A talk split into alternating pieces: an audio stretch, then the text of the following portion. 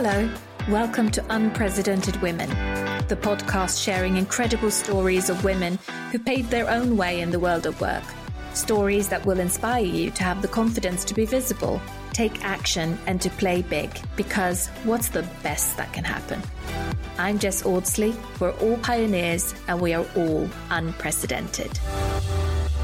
So, welcome everybody. And in today's episode, we're going to dive straight into something that I think is incredibly interesting because it affects our everyday lives. It's where we spend a lot of um, time, right? So, that's cultures at work in our work environment? And what is it that makes them good and more detrimentally to us? What is it that makes them toxic? I have some experience in this myself and i'm so delighted to welcome and chat to a true expert in her field today christina clark. She is the founder of work culturati which is a boutique consultancy that works towards empowering work cultures and employees.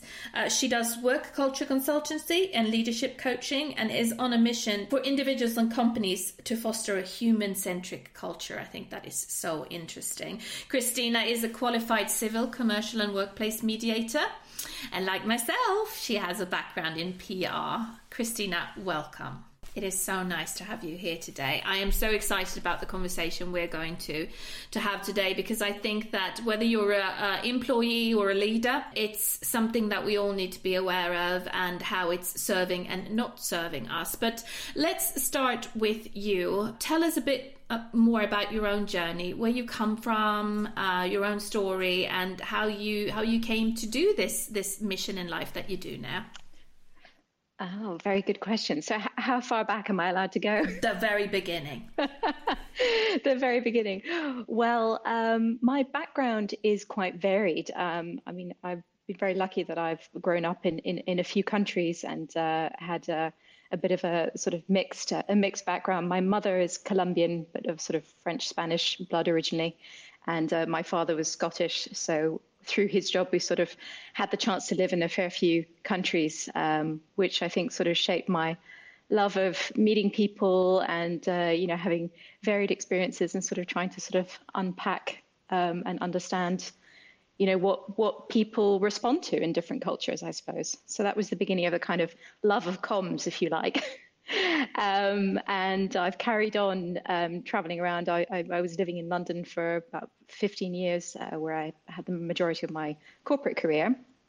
And then a couple of years ago, I moved from London to Luxembourg with my Dutch husband. So that's now making it my seventh country where I've been uh, where I've been living. So, um, and and it's really great being in Luxembourg because actually it's a sort of you know the seat of um, you know, many different countries around it. Um, everyone speaks an average of about at least four languages, and it's a hyper international community. So it's been very interesting uh, doing this kind of work here as well.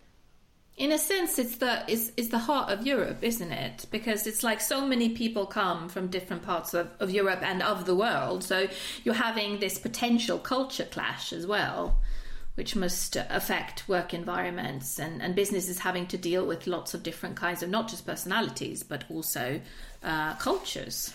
Absolutely, and I think the cultural piece is, huge because we're not just you know looking at the the grey area between employee and business needs, but you know you're also looking at the way in which employees um, you know like to work. You know whether they want to be in the office, whether they respond better to being you know to having more flexibility. You know I think in Anglo-centric cultures, you know we tend to be more used to having flexibility, whereas I think perhaps in sort of you know French businesses, um, you know there's bit more of a preference for being office based. So of course the pandemic has just thrown out um, all of the pre-existing um, you know understandings or interpretations of the rules, and now we're having to kind of go back and uh, and rewrite everything from scratch.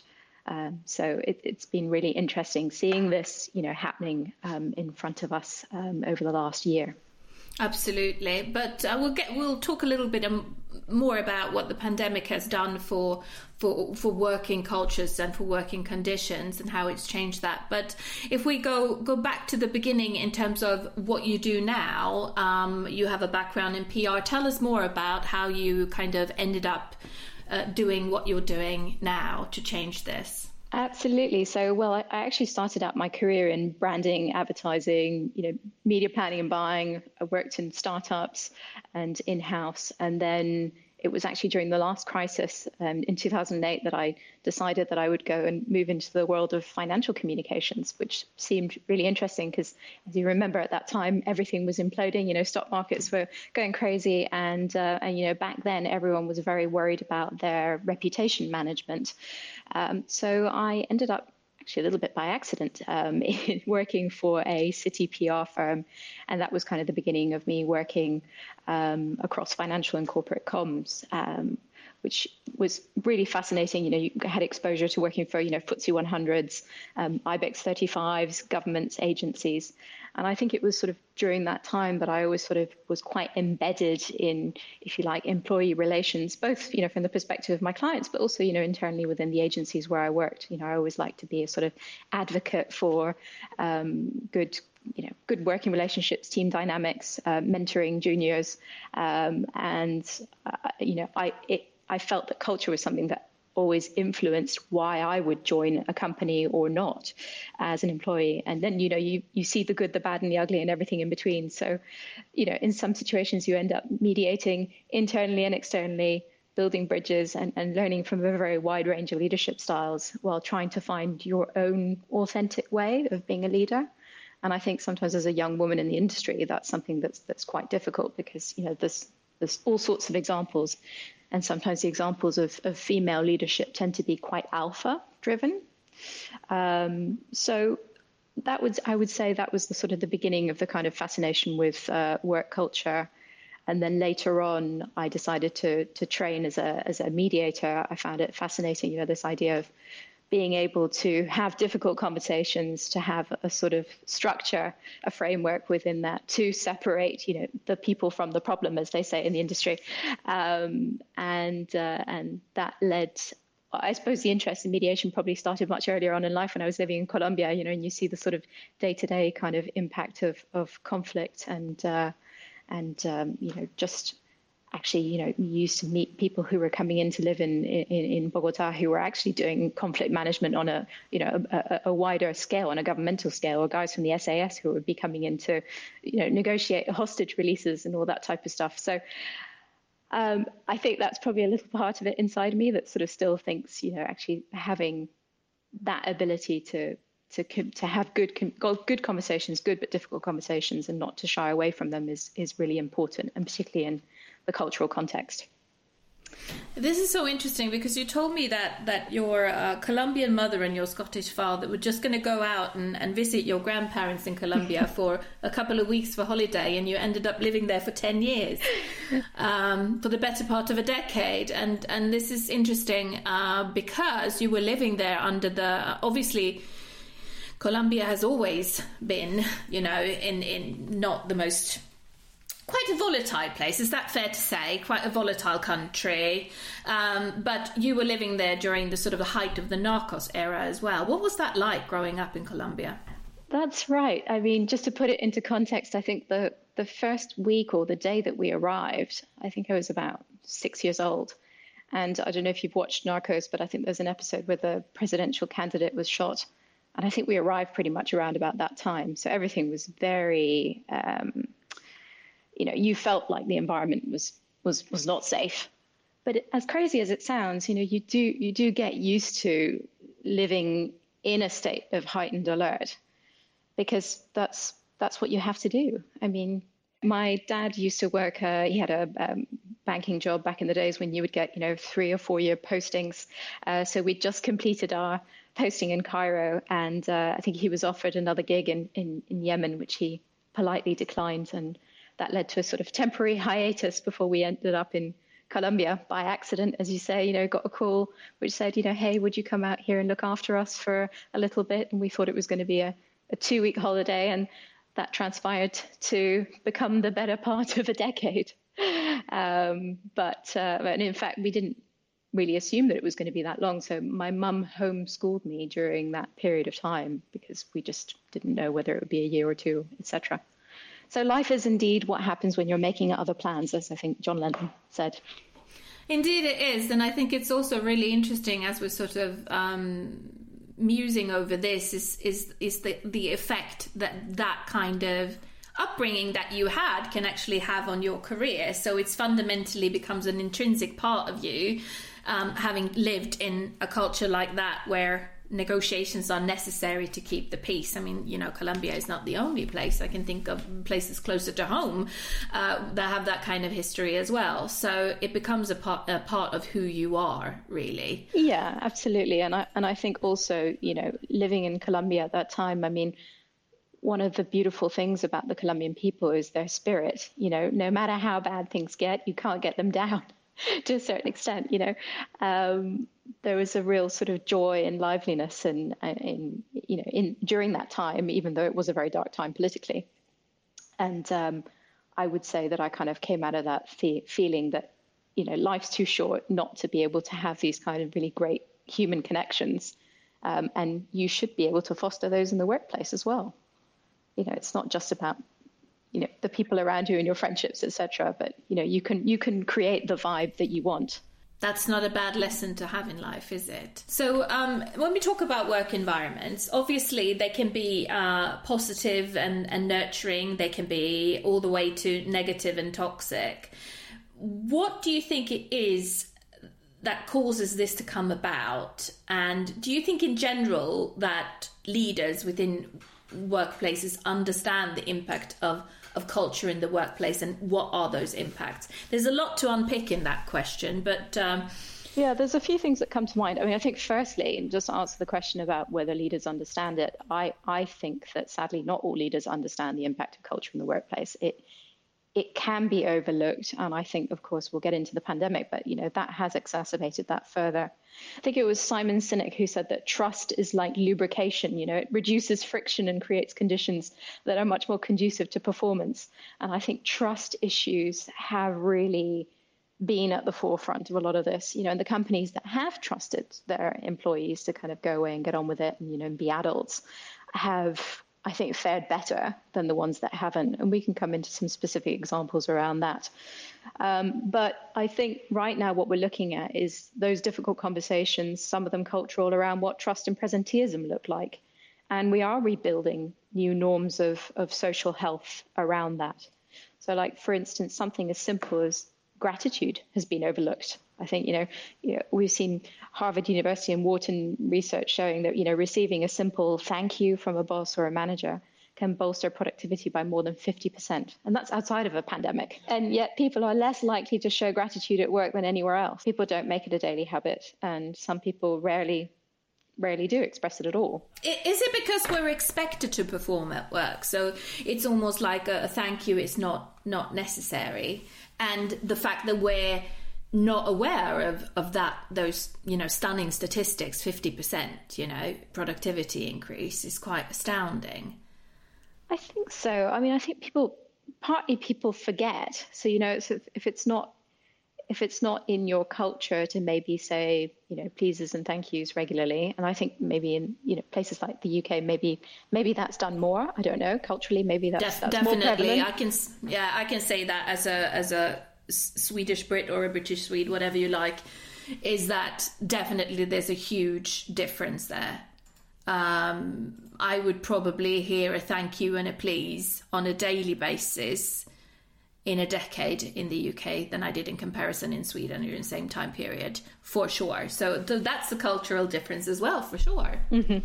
But then equally, maybe if you're a Swedish employee, maybe then your expectations are aligned to that, you know, culturally. Whereas if you were you know, a Brit working in a Swedish firm, you might go, oh, well, this doesn't work for me because I'm used to getting something somewhere else. So, you know, I think it's sort of building those bridges a little bit and trying to understand, you know, map out who is in the team, you know, what is it that people respond to? How can we get the best working dynamics out of these situations? But thank you is a very simple, simple place to start. And I think how well people and organizations can work together are the best measure of its success you know, and your ability to manage through struggles.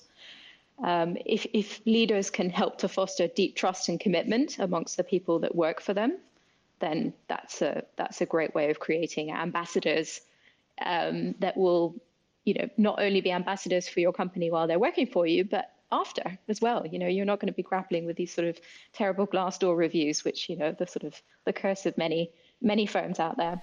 So, what are the actual uh, results that we can look at, both positive and negative, uh, when it comes to work culture and environments? We're talking about results on an actual bottom line, as well as employment retention rates, productivity, work fulfillment. There's loads of aspects here, isn't there?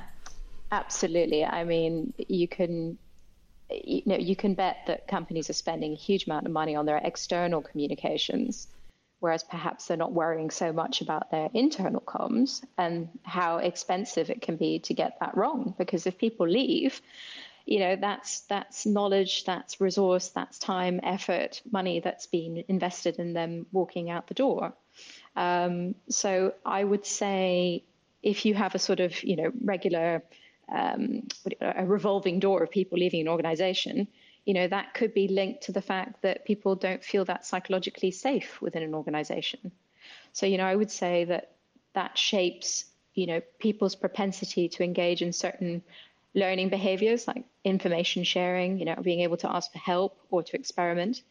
If, you know, if people don't feel safe or there's a fear or a perception that asking for help is going to lead to a negative reaction or bad feedback if mistakes are made, you know, then then a workplace is at risk of becoming an apathy zone, which uh, which you know I think you know people are physically in the workplace, but you know they're not fully engaged in their hearts and minds.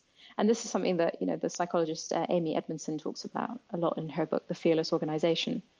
And, and I think that this is really a big key to, to getting it right for the bottom line. Um, and we've seen companies that do have the resources to get this right and we've seen examples of them time over time where, you know, leaders are allowed to foster a lack of empathy.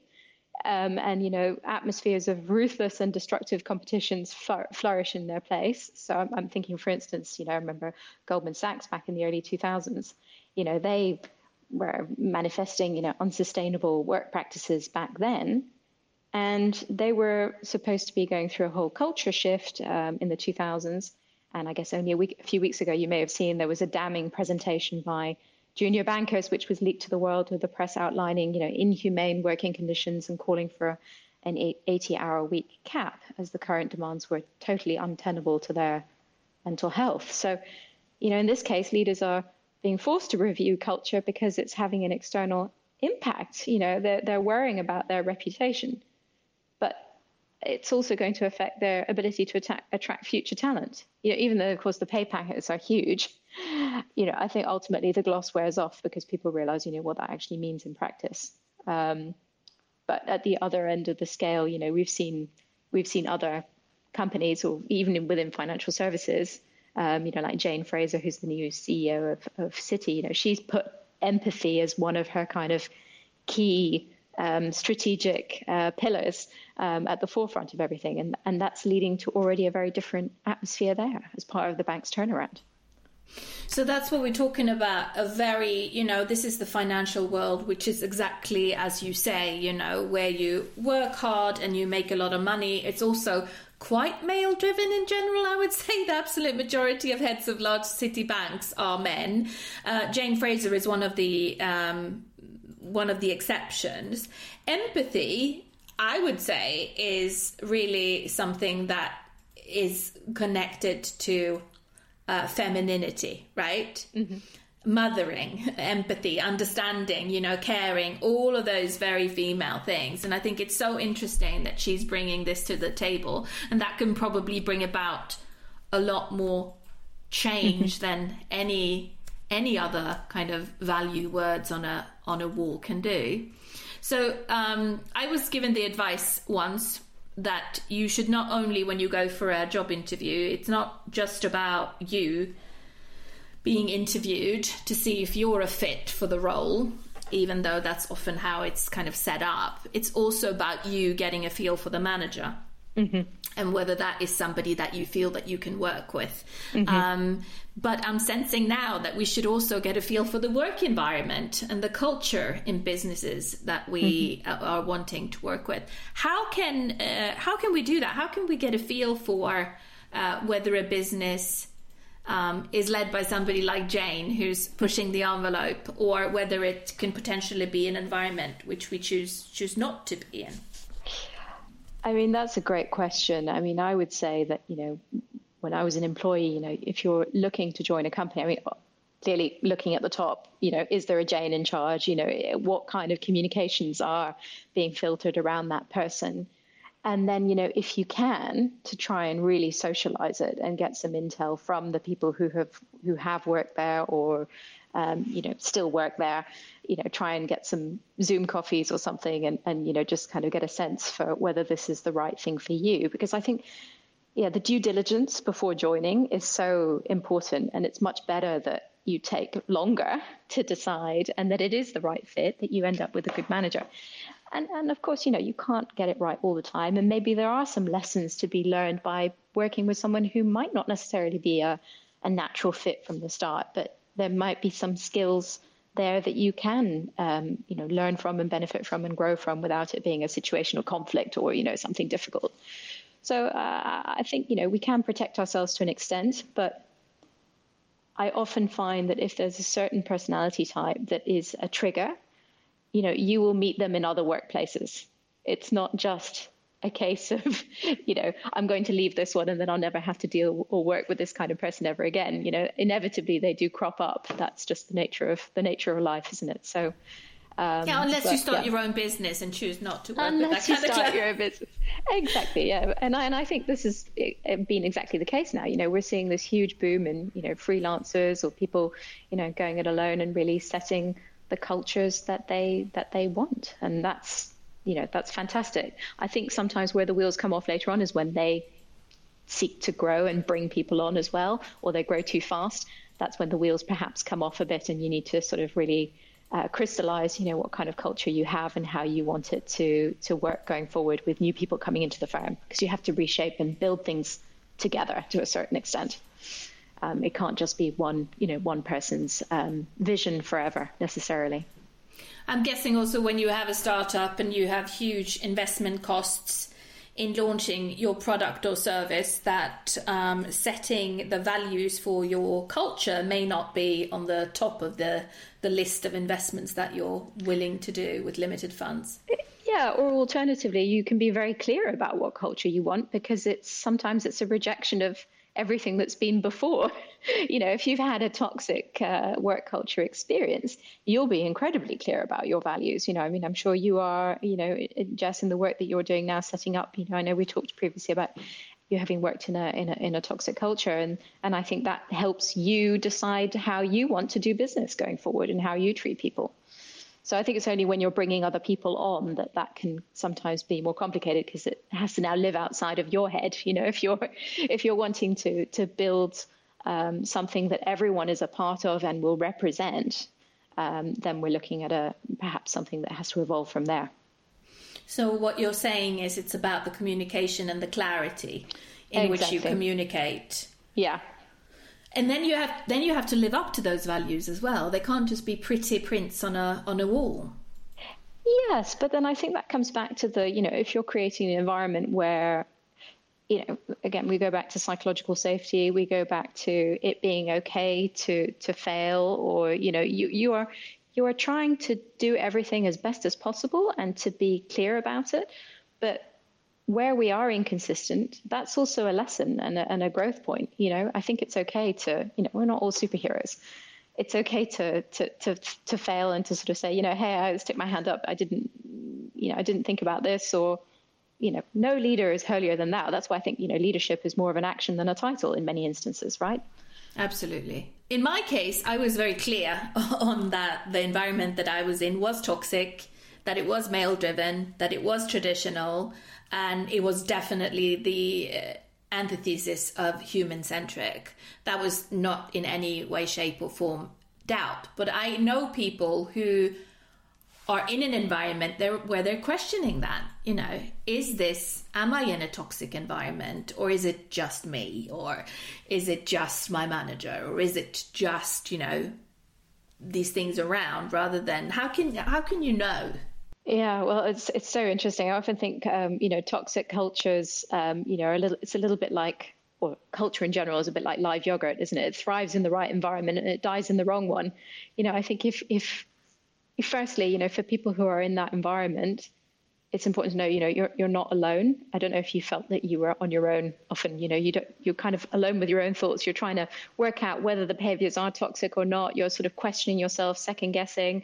Um, you know, that's why I think it's important to document what's happening to you and try and pull together as much evidence as possible to see whether it's worth the fight or whether the constraints that you're facing are not worth it. You know, and I think it's important to then seek the support of someone that you trust outside of the organization that can help to frame the perspective. And this is something that uh, Susan David, the psychologist, talks about really nicely. She says, you know, look, it's custom while it's customary to accept certain constraints in exchange for a paycheck, you know, employment is not something where you should sacrifice your entire self. You know, um, if you have the ability to to have some sort of emotional agility, you know that will help to to shape your professional life rather than having it shape you you know it doesn't own you. So i think the idea is to get back into the driving seat of your own life and to sort of say look is it worth it?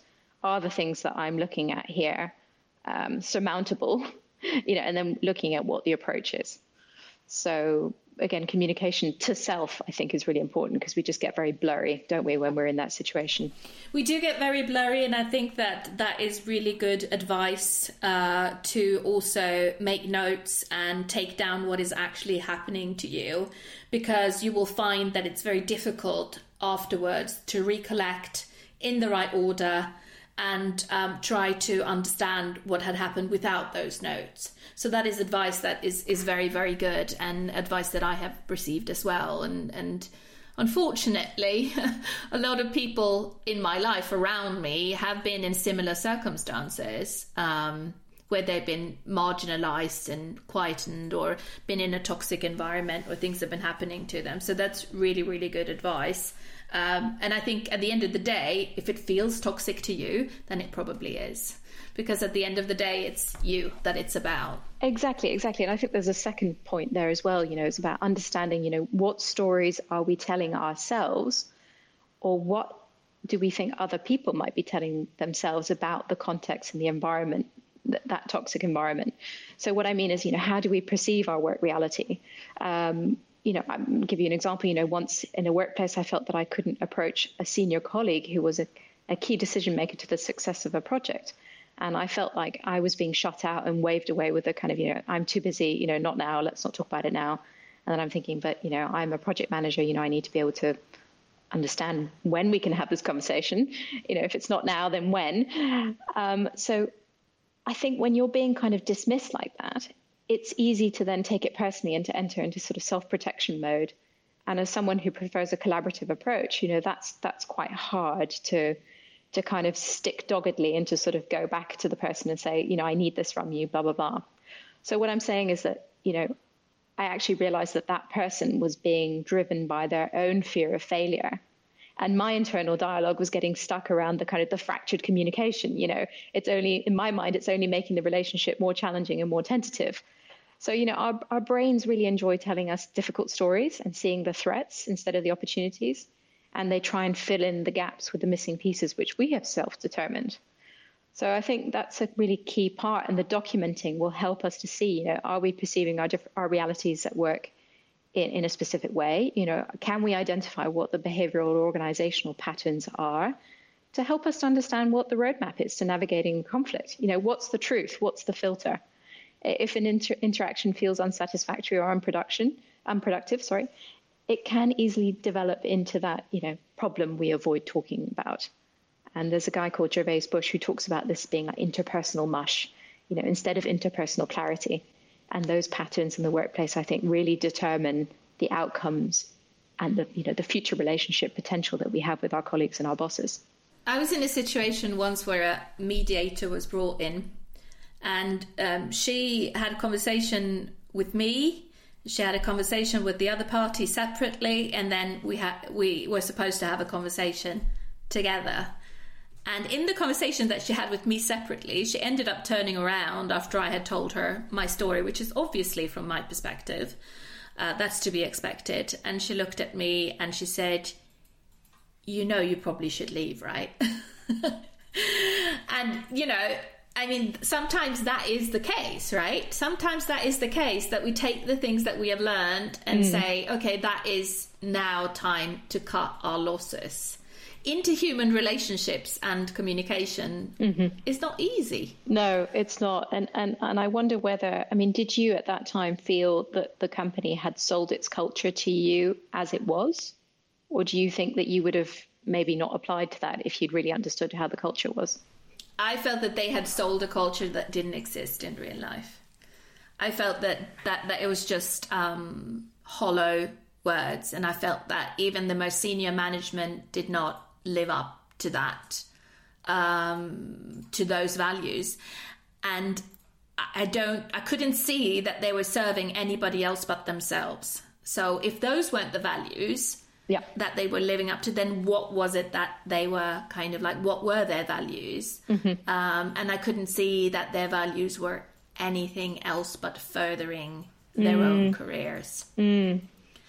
And for me, it ended up being a situation where it's like, well, I can't, I couldn't even do my job. Like it wasn't even possible to do my job. And when I did my job, it just didn't, it just didn't feel good because um, there was yeah it was it was a bad situation it was a bad situation but i think we can all you know relate to that because we've all i mean the figures of people um, women who are unhappy in the workplace there was a survey done not too long ago that in sweden out of a you know 9 million population uh, 5 million working population one and a half million people said that they were not happy with their job situation and they want to leave to me, that's incredibly sad. That is a huge societal failure in that sense because we do spend a lot of time in the workplace.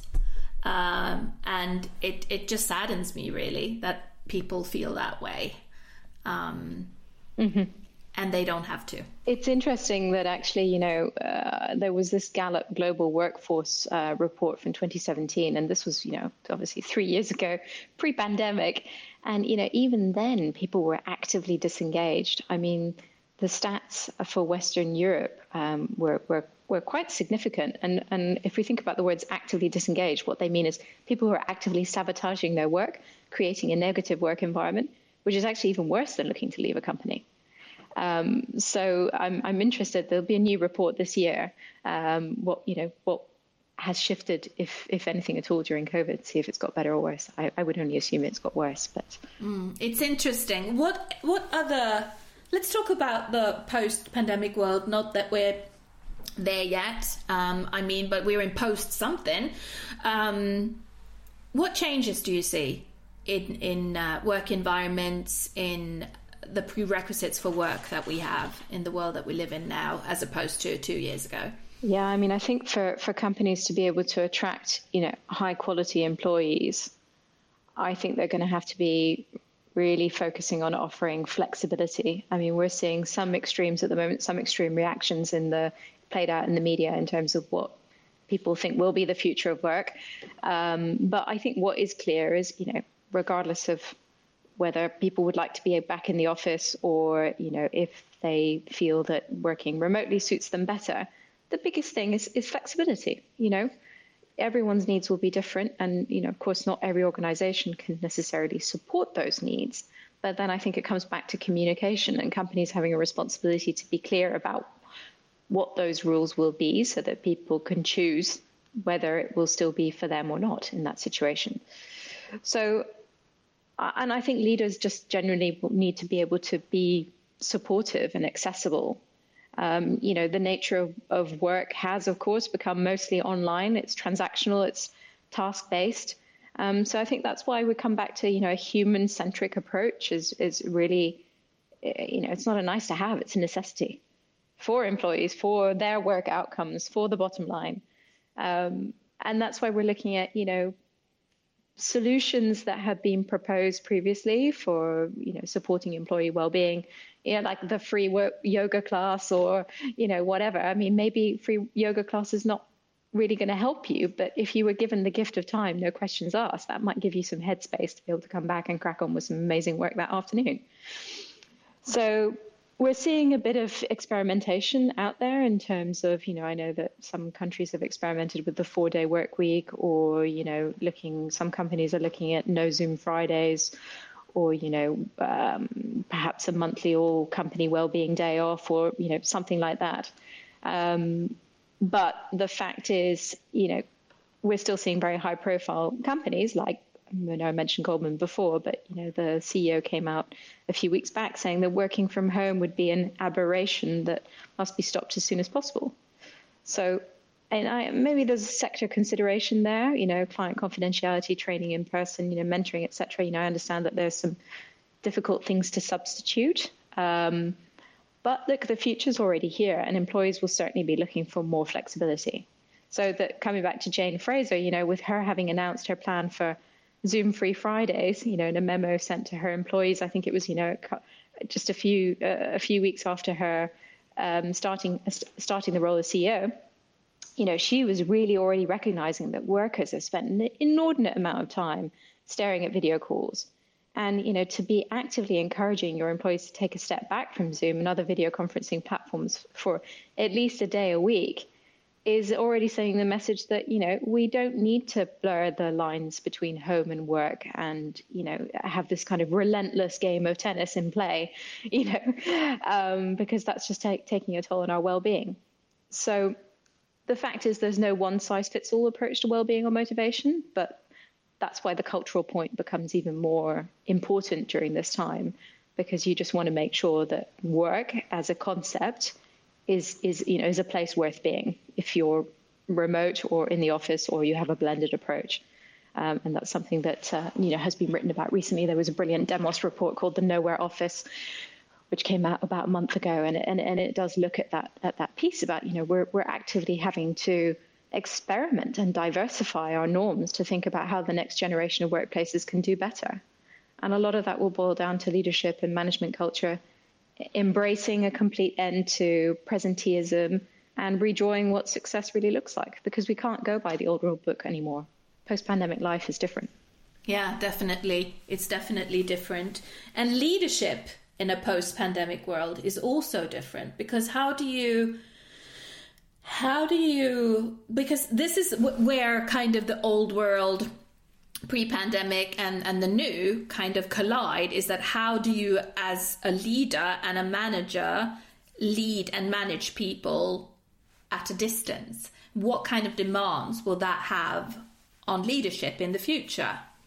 Yeah i mean that's a great point and i think you know coming back to the sort of empathic leadership um, examples that we've been seeing you know of course jane fraser but on a political scale, I think we we've seen you know um, reports that the female leaders in different countries, like you know Jacinda Ardern, um, performing really well. Right, you know she led with empathy in a crisis, and she's done that in a way that tempts people to fend for themselves. So we're taking that leadership back into people's lives, and her messages I think are clear. They're consistent. They're somehow they're you know, they're sobering in that she's giving you the full truth, but at the same time, you feel kind of soothed because you're being told the truth. um, and you know, her approach isn't just working with people on an emotional level. I mean, it's also working on a on a on a logistical um, level too. I mean, they've I think they've come in and out of um, lockdown a couple of times, but you know, on the whole, the country is in pretty good shape compared to others. Uh, uh you know, and getting you get that sense as well that you know you're not being preached at. You're having someone um, uh, upon high who's standing with you. Um, and I think that really breeds confidence, um, and, and, and empathy has everything to do with that. That is, you know, she's not the only one. Uh, we have very young leaders, or very young in their 30s in Finland, female leaders who are, are doing similar things, leading in a sort of feminine way, if you will, uh, leading with empathy. And perhaps that's exactly what's what's needed in in a situation uh, as the one we have been in for a long time now. But I think there's no doubt in anyone's mind, or there should not be, more female leaders in the world. And how do you see women leading differently? You spend a lot of time with leaders, working with leadership coaching, and you know what what do we bring to the table in terms of of leaders and leadership, and why do we need more female leaders? I think women leaders are extremely brave I think they are intuitive. They are excellent communicators.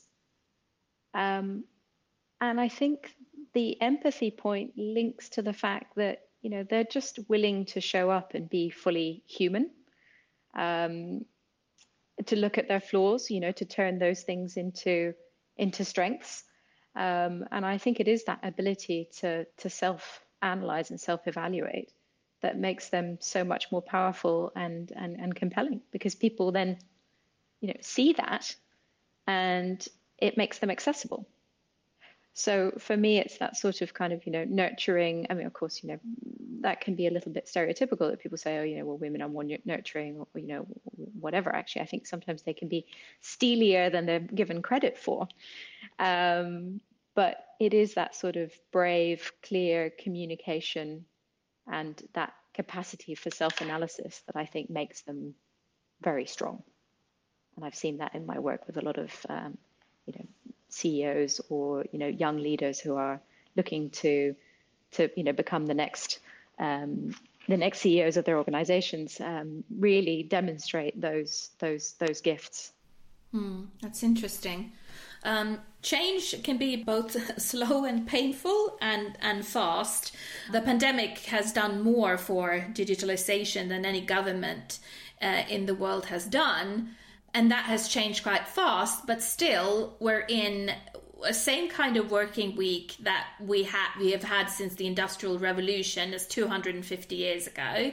We are living in a world designed by men for men. There is no doubt about that. That shows in research and data.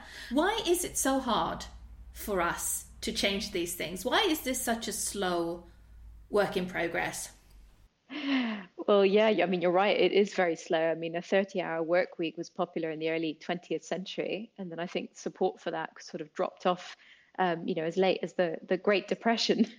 and it's only just now that companies are experimenting with this idea again. It's been a while.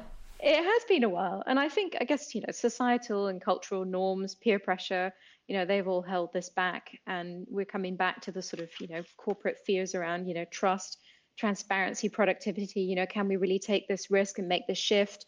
Um, but we've all been forced to make a very dramatic shift in the last year, and people have shown that they can do it. They're up to it, right? So I think we'll be given rise to greater freedom to experiment with change. I think we have to because it's the only way to re- reshape things.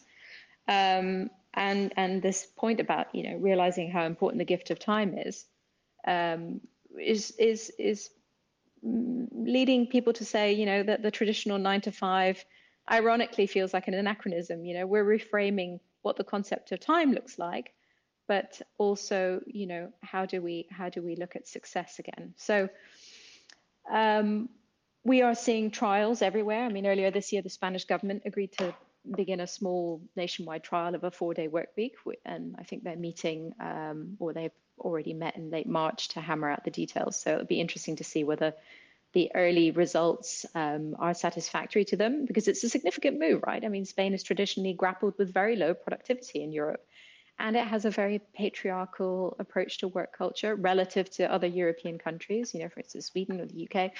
Um, and uh, then we've seen, you know, New Zealand, uh, you know, Unilever tested out a four day working week there as well um, up until I think it's uh, December 21, where they're going to be giving staff a chance to slash their hours by 20% without hurting their pay. And you know, even their MD has said, you know, this is about measuring performance on output, not time. It's not about time. So yeah, coming coming up against the old works ways of working are, uh, you know, it's all a bit outdated. Sorry. Um, and in Denmark, I believe there was a Danish town as well that was experimenting with flexible working from Monday to Thursday. And it's an experiment that's going to run until 2022. It's been allocating, you know, two of the 37 hours per week required by a national trade union agreement to self-directed professional development.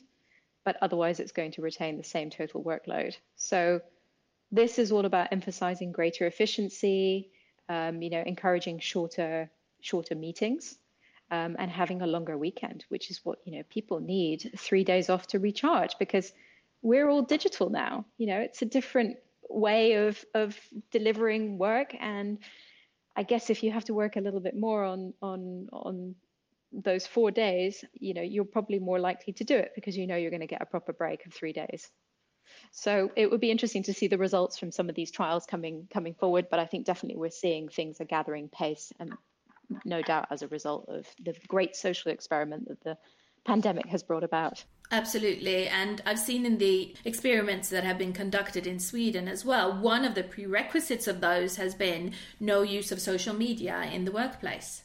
Mm-hmm. So, you know, you get three days off, you get your longer evenings, you can do your social media a bit then, but don't do Facebook when you're supposed to be working because you're working, you know, 30 hours instead of 40. That's also a part of changing the whole structure of it. But it, it sounds to me, when I'm listening to you speak, is that it requires a great amount of bravery from our leaders to to to get change. You're gonna have to go out on a limb and do something slightly differently. And I think that that's just like like you say, that's where the pandemic has pushed us along mm. on this journey of change. So it is happening, but impatient as I am, I'd like to see it happening quickly. we we all are, yeah.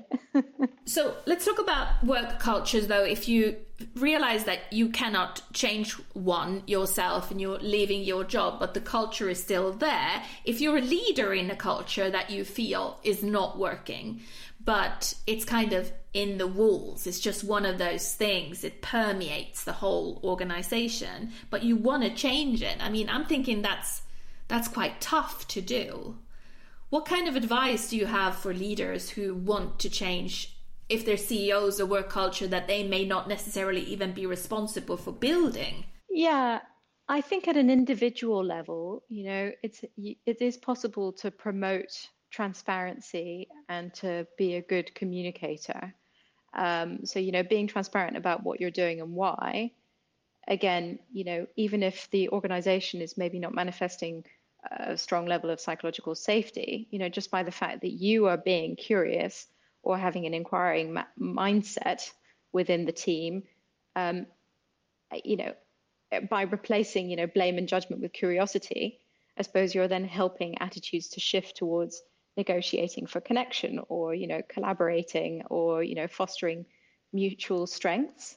So, I mean, I think those are things that we can do on an individual level. Of course, you know, if you see that your leaders are, you know, immutable and and nothing will change, then you know, I think it ultimately becomes about your own sanity and just making sure that you're not sacrificing your your mental health in the process. But but I suppose there's a pathway for how much can I do within my team, how much can I empower myself, and then you know, if the result of you know documenting um, my experiences are showing that there's no real shift happening in a period of, you know, I don't know, three months, six months, you know, whatever the milestones you feel you can withstand, um, then, you know, at that point, it's really up to you to to make the decision to leave, but with a peaceful a peaceful mind that you've done everything and said everything that you wish you had at that time. And if I'm the leader of an organization whose values I was not responsible for creating, but it's sort of is permeating the organization that I lead. What can I do to change? Is it about leading with by example, changing leadership styles, management culture? Does it start at the top? I, I think it does. I mean, I think um, you know, sure, leading by example, it, you know, is fantastic. And if I think about you know servant leaders, I often think that they are they've done very well during this time. You know, someone who is willing to actually say, I don't have all the answers, but I'm willing to try and get the data and work with you to come up with a solution. So, someone who is approachable, who will, um, you know, have an open door policy or will make the effort to pick up the phone and call an employee and say, you know, hey, how's it going? You know, really reaching out and just to sort of get that intel that might otherwise be very difficult to get because we're not in the office. You know, and also sometimes people are not so willing to share because they're afraid that that will somehow be reflected in their performance review or, um, you know, it's going to come back and haunt them in some other way. So I think that accessibility is is really key, and people will perform better if they feel that their you know their CEO or their leader is you know is is in their corner um, are willing to make some sacrifices as well. I mean, there was that guy um, in the US, I'm trying to remember his name, but um, I think he was famous for cutting his salary and he put everyone on a $75,000 uh, per year salary because he had worked out somehow that that was the sort of the optimal salary for well-being. And he felt that if he could cut his salary and enable other people to have a great standard of living, that was going to do wonders for productivity and for, um, you know, well-being in the company. Um, and it did. I mean, he, you know, he felt he had no need for paying himself, you know, huge, huge amounts of money. Um, but um, the satisfaction that he got from really empowering everyone around him meant that I think they didn't have any sick days. You know, you didn't have any of the sort of typical you know dips in productivity because people are exhausted and you know running ragged and worrying and looking over their shoulders so that was sort of really role modeling i think servant leadership um, and that can be done very successfully and i think now the humans you know the humans are coming we need human leaders at the top of businesses um, if we're going to make them fit for the future oh that is so true I love that. That's a nice end to it. But before we, before I leave you, um, I would uh, like to ask you a question. I ask all of my podcast guests, and that is to please share a story of failure and learning, because I think that we often miscalculate that failing is actually learning, and in our pursuit of of flawlessness we forget this fact. So I really want to embed that that failing is important to move forward. So is there a failure in your life that you would like to share with us and, and what you learned from it? I love that. I mean, this sort of really fits into. I love that Elizabeth Day podcast uh, about failure. Um, her whole podcast is about her failure. Whole, her whole podcast, exactly. No, I I've thought about this, and um, I think sometimes in well in my career i definitely could think of instances where i have failed to ask searing questions when i should have you know situations where you are faced with someone who's perhaps quite a kind of maybe an aggressive leader. And you know you take a bit of a back seat because of the kind of peacekeeping you know diplomatic approach is maybe the best one you know so you end up sort of smoothing over or avoiding situations of conflict instead of kind of really probing and asking difficult questions. So i think i realize you know that there is you know while there is of course huge power in being an active or a reflective in, listener you know you also need to play it forward and imagine how you would feel if you didn't say what you wanted to say. Um, and i think that's kind of what took me to to study mediation. You know i think i realized that i would benefit from those tools that would help me to reframe reframe conflict in a different way you know to separate emotions from facts and to then really come back to like okay well what is it you know what what is the data that we have here? What's the data that's missing? And think about it in those terms rather than oh, this person is speaking in this manner, or, you know, I hate conflict, or, you know, whatever it is. So I think that that's really, um, you know, helped me to embrace my diplomatic side, but given me a bit more of a uh, of a framework to to to you know really uh, be in the driver's seat and not sort of you know dominated by the situation itself. I think that this sort of self awareness also comes with age, thank goodness. Mm. That when you um, gain experience in work life, because why should you go into work life and know everything? Of course you don't. So, as you gain experience throughout the years, then of course you will have more of the chutzpah, if you will, to draw the mm. line or say no or call attention to things that need to be called attention to. But I can so relate to what you're saying because when I reflect back, I can see situations where I wish I had drawn the line in the sand and I didn't. Mm. Because I was exactly. afraid, or uh, I was uh, worried, or I. It's generally some some some connection with fear on my part that yeah. I wasn't doing the right thing, or you know. But it comes with age, thank goodness. Exactly. And it's about having that clarity and gaining perspective over, you know, what's my stuff and what's your stuff, you know, in the situation. Exactly. And being really clear that you don't need to conflate the two. and that it's okay to not take on other people's stuff. Yeah, it's very it hard. Sit with your values. Very hard. It's very hard to work with people who want to put all the stuff on you, even their yeah. own. they just want to do that, um, and yeah, it's hard to hold up that mirror to them. And you know, perspective is a beautiful gift, isn't it? It is, in hindsight.